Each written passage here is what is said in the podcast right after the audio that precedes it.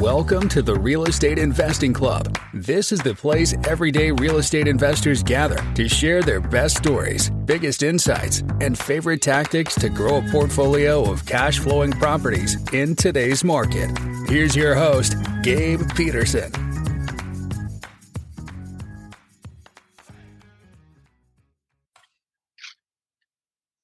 All right. Welcome back to another episode of the Real Estate Investing Club. It is a sunny Friday here in Seattle, Washington. You guys, if you haven't been to Seattle in the summer, it is the best and only time that you should come. Beautiful up here. David is uh, David Pupo is our guest today. He is an expert in uh, in creative financing, and so we're going to dive into that because it's one of my favorite topics to talk about. Um, David, thank you very much for hopping on the show. Gabe, my man, thank you so much for being able to invite me on here. I'm really excited to be able to share it with you and the audience today. Yeah, absolutely. And I forgot to mention David's from tripleoffer.com. So if you guys remember that URL, we'll remind you at the end of the episode. Um, so if you like what David says, which I'm sure you will, check that website out. So, David, I told you before we got on here, we like to start with stories. So, why don't you take us back to the beginning of your story? How'd you get started in real estate? Yeah, absolutely originally I, I grew up in in a family that actually had a lot of people that were in different parts of real estate growing up. My goal growing up was always actually to be a baseball player, and I actually followed that vividly uh, for a lot. For and, and for anybody who knows, kind of like the Sun Belt states, we play sports 365. Right? There's no winter, winter, right? So we had spring ball, fall ball, summer ball, winter ball, whatever you want to call it. So so for a long time growing up, you know, I was only thinking that we were going to be, I was going to be trying to get into baseball as a as a professional player for a very long time. Actually, uh, I was a pitcher, and I started actually having really bad rotator cuff issues when I was getting into that 18 years old. Of course, perfect time when you're starting to get scholarship offers and stuff like that. Uh, I had to sit out half of my senior year uh, from pitching because of the issues that were starting to go on with my shoulder luckily enough, I was at least smart enough, and uh, I had a, a single mom who was making sure that I was still getting my education One, I was trying to become this uh, this quote unquote baseball star, right? And you know, she was always saying she was, you know, thankfully my mom is still around and she's doing fantastic. But she was a single mom for me growing up, and she was my number one fan, number one supporter, and she always told me, listen, at one point this might not come into fruition. Like you need to think about other things right? And thankfully enough, uh, I had somewhat of an ego, but not enough of an ego to just let my my academics go to waste. So, uh, luckily enough, uh, I got that news from a doctor that my rotator was at that point where I was going to need surgery, or I had to just pretty much stop playing baseball. It, it was one or the other. And at that time, I just uh, I just t- I just made that that reflective decision. You know what? Maybe maybe I'm at that point with baseball where I'm I'm done with it. So luckily enough, I was I, I, was able to get into a couple of colleges, and one of them was University of Central Florida. And I went up here to Orlando, and that's where I went to UCF. Like I mentioned earlier, I had family that was in real estate, but everybody was doing something different. Some people in my family were loan officers. My mom actually, prior to the the recession, owned a title company, and then that, that wiped her out. Uh, and then my aunt was a really, really great real estate agent, but nobody was quite in the investment world. So I didn't know about that world until a little bit later on. I knew I always wanted investments. I always liked investments. Started being able to do like the Academy of Finance at school. And so, like, that was like a little club that we had at, at high school where we started our first mutual funds or start first ETFs or started indexes. And Wait, it was, it was high fun. school. You started these things? Yeah.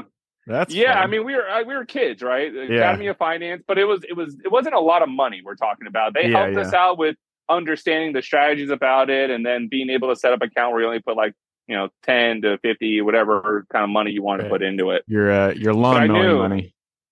It, I mean, yeah, man, that was that was. It's funny. I'll get into that story a little bit later for the lawn mowing money. That's funny as heck. But um, so getting out of college, like I said, I was trying to get worlds of investments, had four internships, and nothing quite fit what I wanted. So I took a sales gig right out of uh, right out of college, and I can't tell you how much I hated that job. And and it's and it's not because of what the sales were about, it was really actually cool. We used to actually work with like mechanical and electrical engineers for a lot of defensive contractors here in Orlando. But I, I just felt like a cog in the wheel. Yeah. I was putting in the craziest hours, not getting the crazy amount of return on it. And I met my, uh, I guess, college sweetheart. Um, I met my college sweetheart. We, you know, we graduated together, stayed here in Orlando, and we were at a point of breaking up. Like when I would get home, I was just a vegetable. I was just, yeah. I would, I was annoyed. I was just shutting down. We didn't have conversations a whole bunch, and I'd just go to sleep, repeat it, and I just felt like I was in this cycle, and I hated it. I absolutely hated it.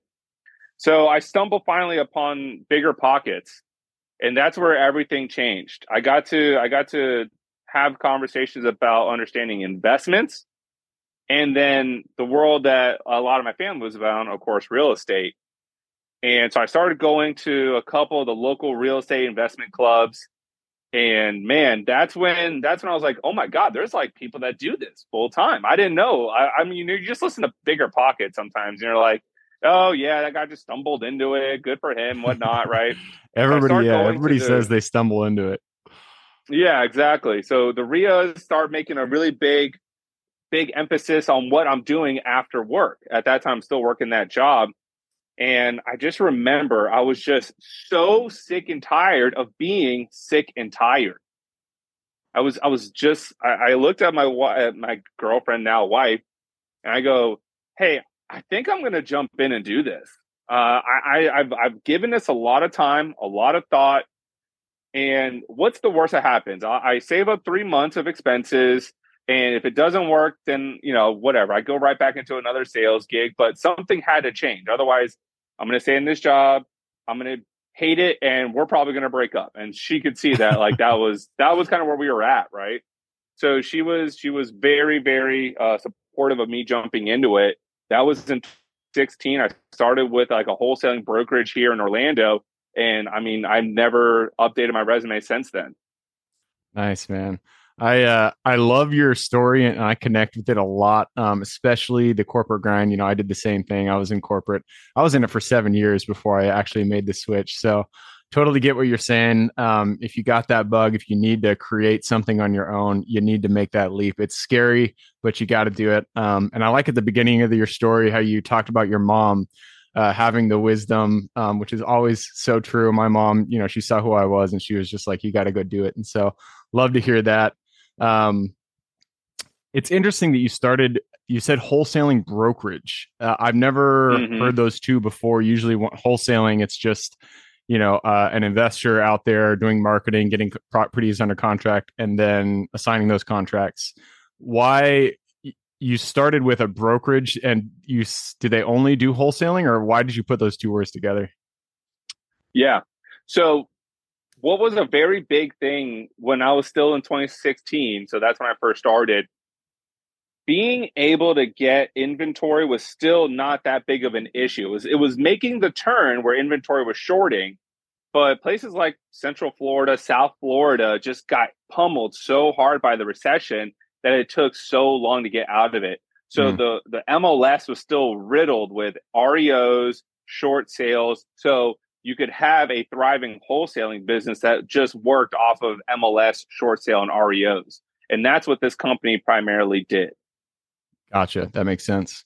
So once you made that transition, you know, you decided, yeah, I have this three months of cash, uh, yeah, you know, runway. I need to make this jump. You jumped into the wholesaling brokerage. How did the story go from there? It sounds like now you guys are doing a lot of flips.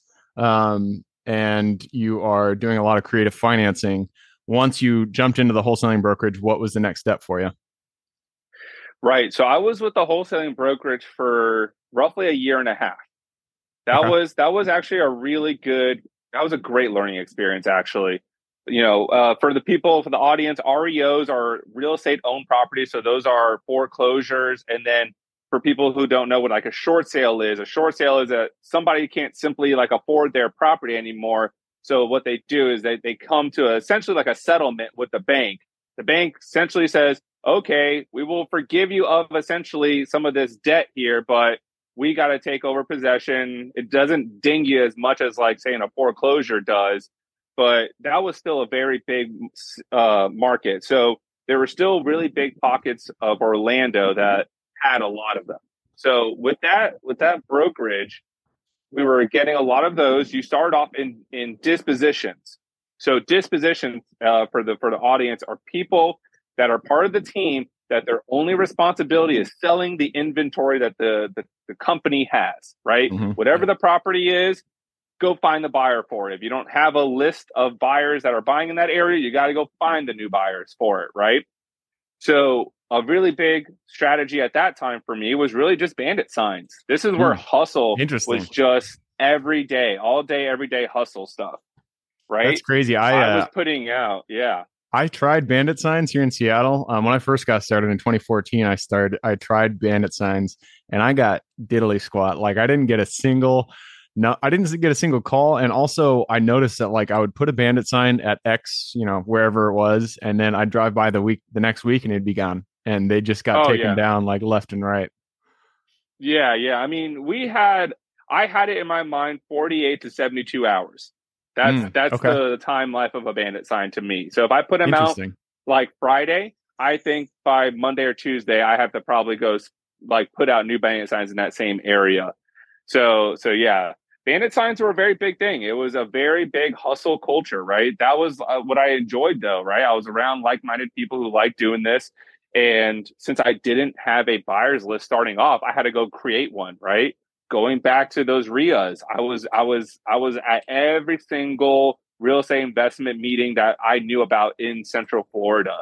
And then doing the bandit signs where I was putting out, I mean, I had the routine down pat I would be getting into the brokerage's office. They even gave me a key because of like I wanted to get there at eight o'clock and I would write out all my bandit signs. And then for the morning, I drive all to the different locations of where the, the, the properties were, and I'd spray like a like a one mile radius around it. And then in the afternoon, I'm setting appointments to get people into those houses and sell them. Wow, that's crazy. That's a grind right there. Um, yeah. And this was this is all wholesaling. You were just putting these signs out, all wholesaling. Getting them I was still contract. working for the brokerage. Yeah, I'm okay. still working for the brokerage. Um, and so I know, you know, I love your story. We do we keep this at a 20 minute podcast, but I and I want to keep going down that ro- hole. But I, I need to know about the the creative financing because you know you mentioned sure. uh, your your your website is tripleoffer.com um, mm-hmm. and that really connected with me because the first course that I took was always talking about the three offer method. And so I'm sure this came into play. At what point did you kind of realize that seller financing was uh, was a good strategy to use um, in single family? Yeah. Fast forward, I'm out of that brokerage, started my own company. It's called Florida House Buyers. And the the triple offer method starts making its way really right after COVID once once the Fed and the you know the government all were able to start making sure that these two, three, four were you know sh- you know shaking on five, those kind of interest rates for these properties, a new asset class has now been created where if we see it in our lifetime, awesome. You know, we it, it, well actually no, if we see it in our lifetime. That probably means something really bad is happening. So let me take that back, right? um, but we we a lot of people you're hearing saying that this isn't going to be something that makes sense anymore right it's it was a unicorn to be able to get interest rates at these kind of uh, prices and inter- and so so long story short with being able to start doing the, the triple offer we start having conversations with people where the interest rates are low the mortgage payments are low but in a lot of spots especially here in florida the rent is going up like crazy so now you have been able to create a margin between what the mortgage is. Hopefully, we're talking full principal, interest, taxes, insurance, so PITI at like, let's just say that $1,200. But now we have now seen that the rent in those areas that were maybe 1500 have now gone up to 18 to 2000 in some of them. So now monthly cash flow is now a huge consideration for it. For a long time, it, it wasn't it was kind of close but not quite there and and then from the subject twos we got into 100% seller financing deals too and I think that the the loose statistic is about one in every three houses in America is owned free and clear, right? And I, wow, I, I have noticed that, that. That's interesting. Yeah, yeah, and so so there's a lot of properties out there where the people are sitting on this kind of equity, and just because somebody hasn't presented it to them, they've never understood that that hundred percent of equity can be something that pays them monthly and if they even want, they can put interest on it, but they can get more for their actual price now that they get monthly payments for it. This has been a really big strategy for people that don't want to be landlords anymore. They, you know, everybody's told them to be a landlord. Now they've been a landlord for a while. They have these tenants that just destroy the property or then they move and then they're like, I don't want to deal with this anymore. And I go, well, perfect. The whole point of you getting property, right? So this is this is kind of the pitch to the the people that are that are uh, the absentee investors. Well, the whole point of you getting into this, Gabe, was to be somebody getting passive income, right? That was the whole point of you buying a rental property.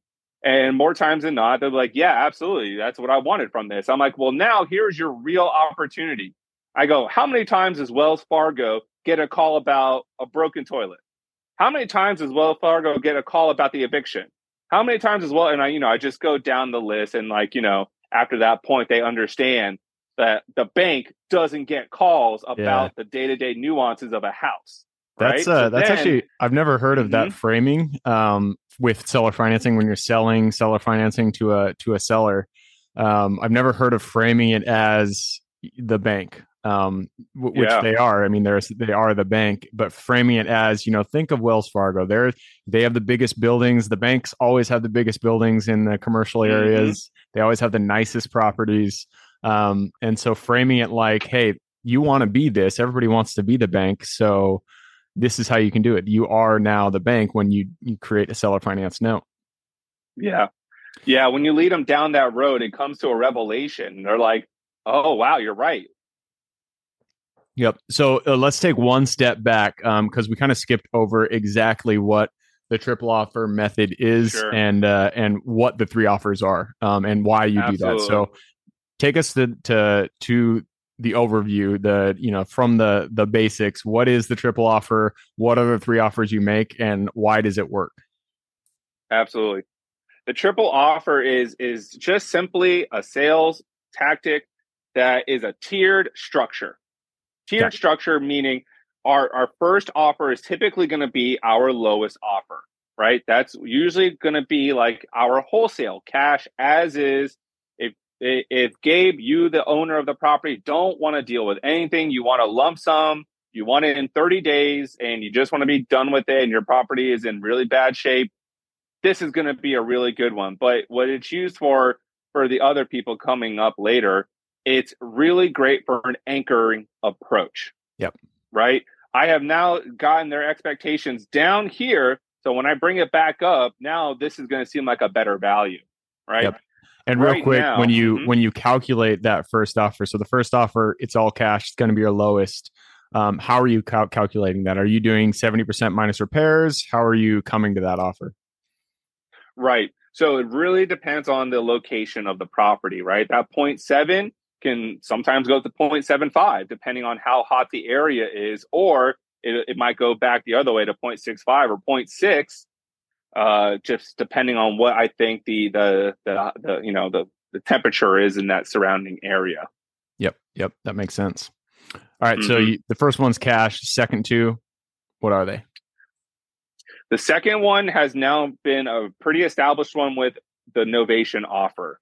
A Novation offer has really become a really great candidate for a second slash I call it the like the the steering wheel offer. It's it's priced closer to tier one, so it's closer to cash. Because what I ultimately really want is is the third. Why I want them to choose door three. I want them to choose seller financing. But the second one is that novation offer. Novations are brought into um, into fruition when the property doesn't really need a whole bunch of work, maybe a couple things here and there. But that offer is typically like 0.75 to like 0.85. 0.85 is when when we're really being able to understand here, like the property really doesn't need much, but the people just don't want to deal with an agent. Yep, that makes sense. And what is I've heard novation so many times. Even one of my partners Um, so I'm on the commercial side. I don't deal a lot with single family, but uh, one of my partners loves Novation, and I've asked him before. Don't get it. What is Novations? a novation is simply a way of replacing your uh, yourself in a contract. What has been one of the biggest limiting factors of wholesaling is that like you can't assign to somebody that is trying to buy a house with a mortgage, right? Mm, okay. That's an assignment fee, and more and most mortgage companies don't allow assignment fees to be recorded. Right. But a novation is a great loophole where you can be able to now sell a property to Jane and Joe that have a conventional mortgage. Okay. Um so dig a little bit deeper what uh, how does it work? Um so generally you just do an assignment. So if I got you know property A from from Joe Smith under contract for a hundred thousand and I wanted to assign it for a hundred and ten thousand. Usually I, I, get it under contract and I have an assignment agreement, write that up, sign that with another buyer. Um, and then we close that way. How is it different from the novations? Do you have a, a separate type of contract in place? A hundred um, percent. So I, I, will walk it. I'll, I'll walk you through it really quickly with like a quick story. So Gabe, you're you're my seller, right? Gabe, I'm bringing in the second offer. Not many properties really qualify for this second offer, but I think yours does. It seems like it's in decent shape. However, there are a couple things with it that might limit it to being a full retail priced offer. However, I think I have a network of buyers for you for this property. So if you're comfortable with being able to net a certain amount, like let's say like I don't know, two hundred thousand dollars for your property or something like that, um, I can be able to get you the be uh the right buyer for this property. And now there's different paperwork that is used. It's not simply a cash as is like front side contract that you use like with a wholesale fee. There's something called a power of attorney, a limited power of attorney, or attorney in fact. Those are documents that allow you to be able to make decisions on the seller's behalf. Hmm. Yes, Interesting. It is real and it is legal. I've had it underwritten by several title companies. okay. Interesting. And so then So uh, from there, so from there, Gabe, I'm letting you know that Jane and John might want to buy your house. And now I can connect you to and simply I get paid off of whatever the margin is. I am taking all the expenses out of what my cut is. So I'm making sure, Gabe, you walk away with two hundred thousand dollars. Is that fair? You said hmm. that you wanted 190 and I could get you 200 walking away money. Is that fine? Interesting. Yeah. I mean, obviously they would say, yeah, that sounds great. I don't really care how you do it. Yeah. Just get me the money. yeah. The, the only, the only stipulation is now you're, you're in the world of, of conventional. So like, you're not doing this in 30 days. Like yeah. time has to not be as big of a factor for that person. We're talking 60 to 90 days more times than not. So that's the second offer. Right. So then we're going into then you know where my promised land is right that is my seller financing stuff right so so gabe we've gone through now the cash offer. We've gone through our our concierge offer where we're a little bit higher. What if i'm able to actually get you the full asking price that you want? Are you willing to meet me if i can get you a payment upfront and payments over time? Yeah. Yep. Right? So that's the introduction to the creative financing. Yeah. And that's the one i mean i do that in in commercial too. I love that offer. It it is beneficial both from the buyer and the seller like you said if you're the seller you get money over time and everybody wants to be the bank um, so if you mm-hmm. you can even do it interest only i love interest only offers where you say hey we'll give you 6% interest um, interest only payments and over x amount of years and that really allows you to cash flow over those years so I love that third one too. Um, mm-hmm. And uh, cool. I I appreciate the overview of the three offer three offer uh, letter is what I used to call it. That's what I learned back in yeah. 2014. Um, and if anybody out there is just getting started, I would highly recommend doing the three offer letter. It is uh, it also uses psychology as I've heard because 100%. people if they get one option, then they tend to say no, yes or no. It's a binary. Um, but if they get multiple options, three options, then it's really deciding which of the two that you want. It's not a yes or a no. Mm-hmm. It's uh, do I want a, a, you know one two three A B C. Um, yeah, in our coaching program, we we also shorten that analysis paralysis for for our our newer clients, right? They probably get into a world where they think that you know they have to be creative finance experts. So we teach them how to really be able to quickly assess properties so they could be able to really even if they were on the same phone call make those three offers they if they felt that aggressive or were within like you know very short time frame of how to make sure that a property can be pitched in three different ways because you're 100% right. It's a psychology factor there where if you're taking that time, that person is going to really appreciate that you took that time. And more times than not, like, I mean, heck, I, I'm behind door one, two, and three at the end of the day. Yeah. Whatever decision that they pick, right, I win. And yeah, so I'm completely yeah. fine with either uh any of the three. Yep, absolutely. All right, man. Well, I appreciate you sharing that. It is time to jump into the quick question round. Are you ready?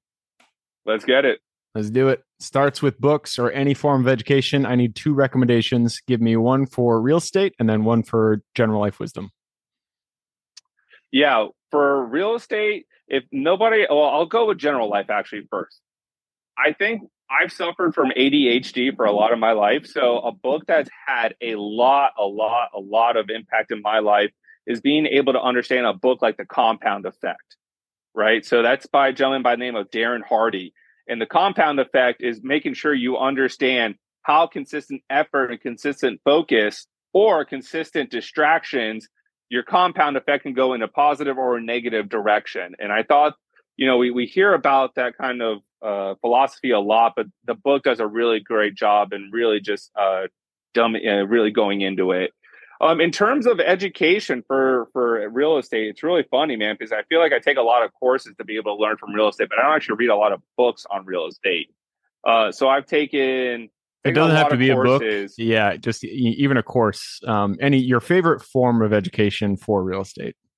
Yeah, yeah. So I would I would go with uh, Pace Morby has a really great mm. course uh, called Subto. Uh, he does a lot for his his his students. So so I've learned a lot of my like a different and deeper strategies through Pace. So the Subto community has been a really great one for for a lot of people. Nice. Yeah, I've heard good things about Pace Morby too. Mm-hmm. All right, moving on. This next question is for your younger self. So let's go back to the David who was still playing baseball, still thought he was going to go pro before that uh, that shoulder injury. Go back to him, look him in the eye, give him one piece of advice moving forward. I, you know, it's funny. I've I've thought about this one a lot because now I'm starting to like uh mentor and, and like coach like I wouldn't call them kids, but they're like 23, 24. So yeah. so it, it's kind Early of funny. I, I, have that. Yeah, I have that. I have that that kind of uh, reflection often.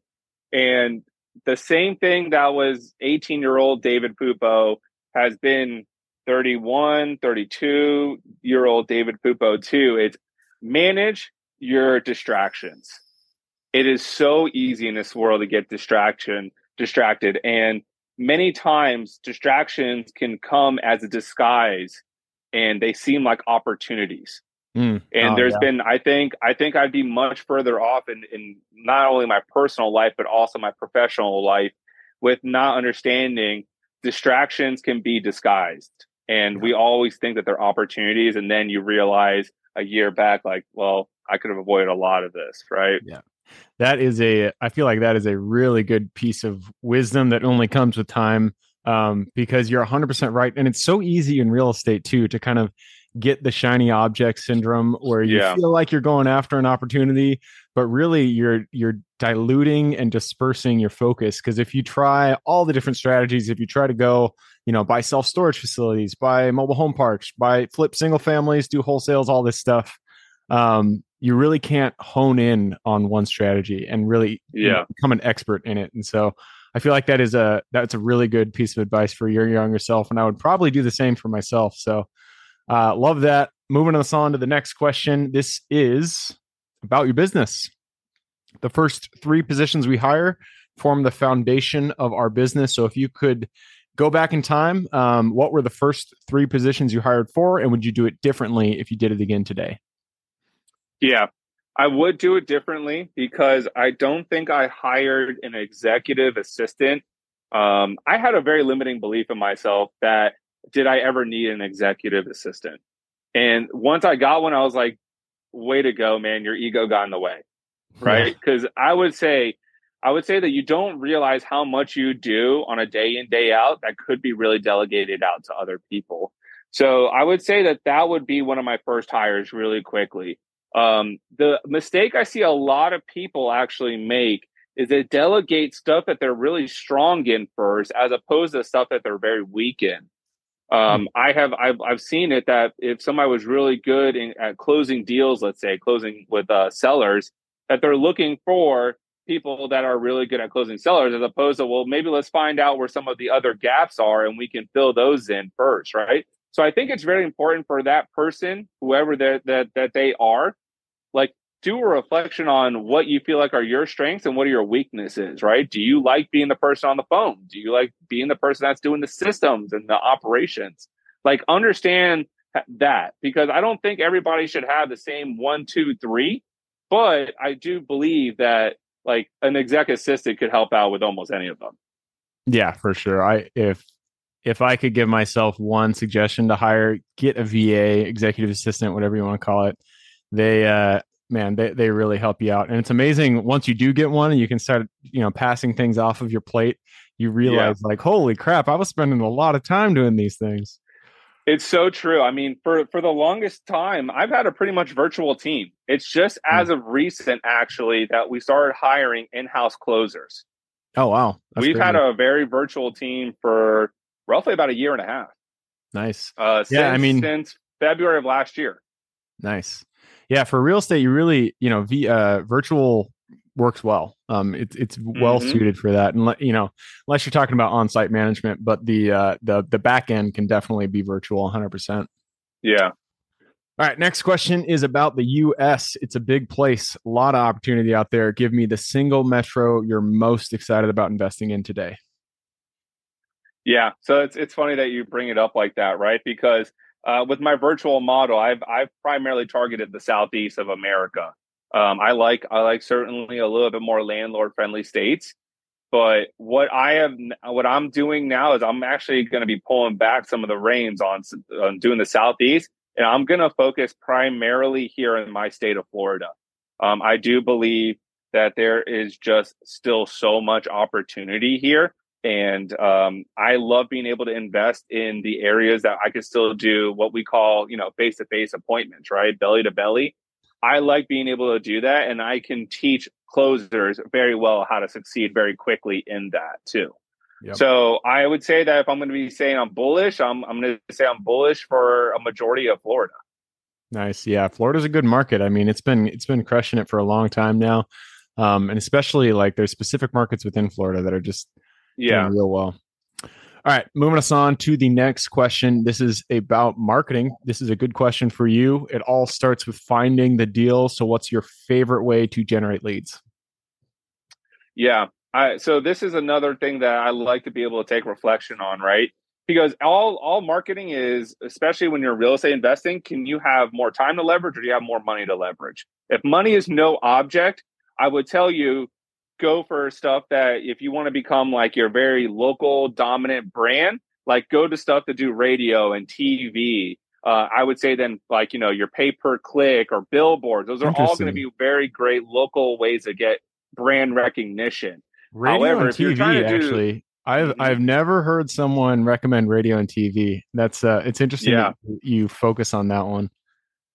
Yeah, well, uh, it's it's different, right? Because here in Florida, we have a, a, more senior citizens, and they still mm-hmm. watch. They still watch t- a lot of TV, and a lot of those people, guess what, have properties that have a lot of equity in them. Yeah, that makes sense. Yeah. So if you're doing that, if you're doing more virtual, I've I've had really great success with PPC and cold calling when it comes to virtual. Yeah, and um, PPC can definitely get expensive. Um, I feel like cold calling is yeah. it's it's the tried and true. It works. Uh, so if you yeah. it, just pick it up, dial that phone. Mm-hmm. All right. Next question is about luck. Um, you know, it all comes with the effort that you put into it, but sometimes when you have luck on your side, the it, things really do start to start to boon up and push you along. So, if you could point to one moment in your real estate career, when what was your luckiest moment in real estate? My luckiest moment in real estate. Um, man, that's a good question. Because the thing is with wholesaling that we get so many opportunities that come past us that sometimes I don't really quite call it luck. But I'd say that sometimes we we get a, certainly an opportunity to manifest what we want. You know, like uh, when I start putting in like a multifamily list, right? Even mm. though I like to wholesale some of them, I like to keep some of them too, right? So uh, I'd say that when we get some opportunities that were are very seller finance oriented or multifamily oriented, I certainly feel a lot luckier because I do know that they're very coveted, right? A seller financing deal with like two or three percent, or or that we create the terms, uh, or on the other side, you know, being able to buy a multifamily. Honestly, a lot of it is just being very grateful for things being presented, and just hopefully you have the knowledge on how to execute it. Yep, absolutely. All right, moving along. This is the second to last question, and this is about mentors. Um, none of us are islands. We all stand on the shoulders of giants. So, who is one mentor who has contributed significantly to your career today? Yeah. Uh, so, one of the guys I didn't mention who who I listened to on BiggerPockets is now still my mentor to this day, and that's Tom Krol. Mm. Tom Krol ran Wholesaling Inc., uh, and he's based out of Port St. Lucie. And when I was when I was really, really trying to get my own business going, uh, I would literally go drive. Like I would tell Tom, I would tell Tom, like I only want 30 minutes of your time, and that's like two and a half hours away. I would go sit down with him, and Tom's still been a great mentor of mine still to this day. That was back in 2018. So so I'd say that Tom has been a really great mentor of mine within the uh, the real estate investment community. He's given me great opportunities and connections for sure. Right on. Well, shout out to Tom. Thanks for helping David get to where he is today. And that leads us to the last question. You've given us a lot to think about. I'm sure people want to reach out. Tell people about tripleoffer.com and then how is the best or what is the best way for people to reach out and get in contact with you? Yeah. Here's my pitch, guys when it comes to being able to get a seller to get to a commitment, our triple offer is a fantastic way to be able to do that. And we are ha- helping people get results. Right? I can't tell you how many times people who are new real estate investors are just looking at things in a clueless way. They look at it very, I'm only making cash offers or I'm making these creative financing offers that don't make sense. And what we've been able to do is streamline the opportunity. It does not matter where you live in this country. It matters about the conversations that you're having with these sellers and how you can get results through a coach and through the right materials the quickest. And that's what we've been able to start doing with Triple Offer. It was something I had a limited belief on, but then I started getting consistent success from it. And then we started getting results for students with it. So then I was like, you know what? Let I, I need to let the world know that this is something that can help them out. So tripleoffer.com, it's that simple. Uh, you can find me on all social medias like Facebook and Instagram and TikTok. It's my handles under TikTok and Instagram are at dollars with David. And then Facebook is just David Pupo. All right, perfect. Well, I will put those links in the show notes. So if y'all want to reach out to David, get involved with the Triple Offer um, uh, mentorship program, go ahead and click a little more in the description. It'll pull down the full description. and In there, you can find those links. All right, man. Well, that wraps it up. Thank you very much for hopping on the show. Hey, Gabe, thank you so much for being able to give me the opportunity. Hopefully, your audience got a whole bunch out of this and I don't mind being able to provide you some free documentation that can help them out, like maybe like a overcoming obstacles worksheet. It's one of the first things I teach our closers and our lead managers because I want to make sure our people are playing chess when other people are playing checkers. There you go, man. I love it. All right. Well, if uh, again, thank you. And if for everybody who's here with us today, thank you guys for showing up. You are the reason we do this. So if you guys have any questions whatsoever, reach out to me, Gabe at the real estate investing club.com. And if you guys want to support the show, all we ask is you give us a like, subscribe, share, all that jazz. Other than that, I hope you guys have a great week. Keep rocking real estate, and I look forward to seeing you on the next episode. All right, before I officially sign off, I have a quick announcement to make. If you're interested in becoming a passive investor in one of my deals, my own company, Kaizen Properties, is looking for capital partners for our upcoming projects. We invest in what are known as recession resistant assets, mainly self storage facilities, mobile home and RV parks, and industrial properties. If you're interested in investing and would like to learn a little bit more about my company, our investing criteria, and some of the previous projects we've done, go to the Real Estate Investing Club podcast at therealestateinvestingclub.com and scroll all the way down to the bottom of the page. Click on the Invest with Us button. That'll pop up the investor form. Fill that out, and we will reach back out to you as soon as we can. Or if you prefer a little bit more of a personal touch, you can reach out to me at gabe at therealestateinvestingclub.com. So, really, that is it. Again, it was a pleasure hanging out with you guys during this episode, and I look forward to seeing you on the next episode.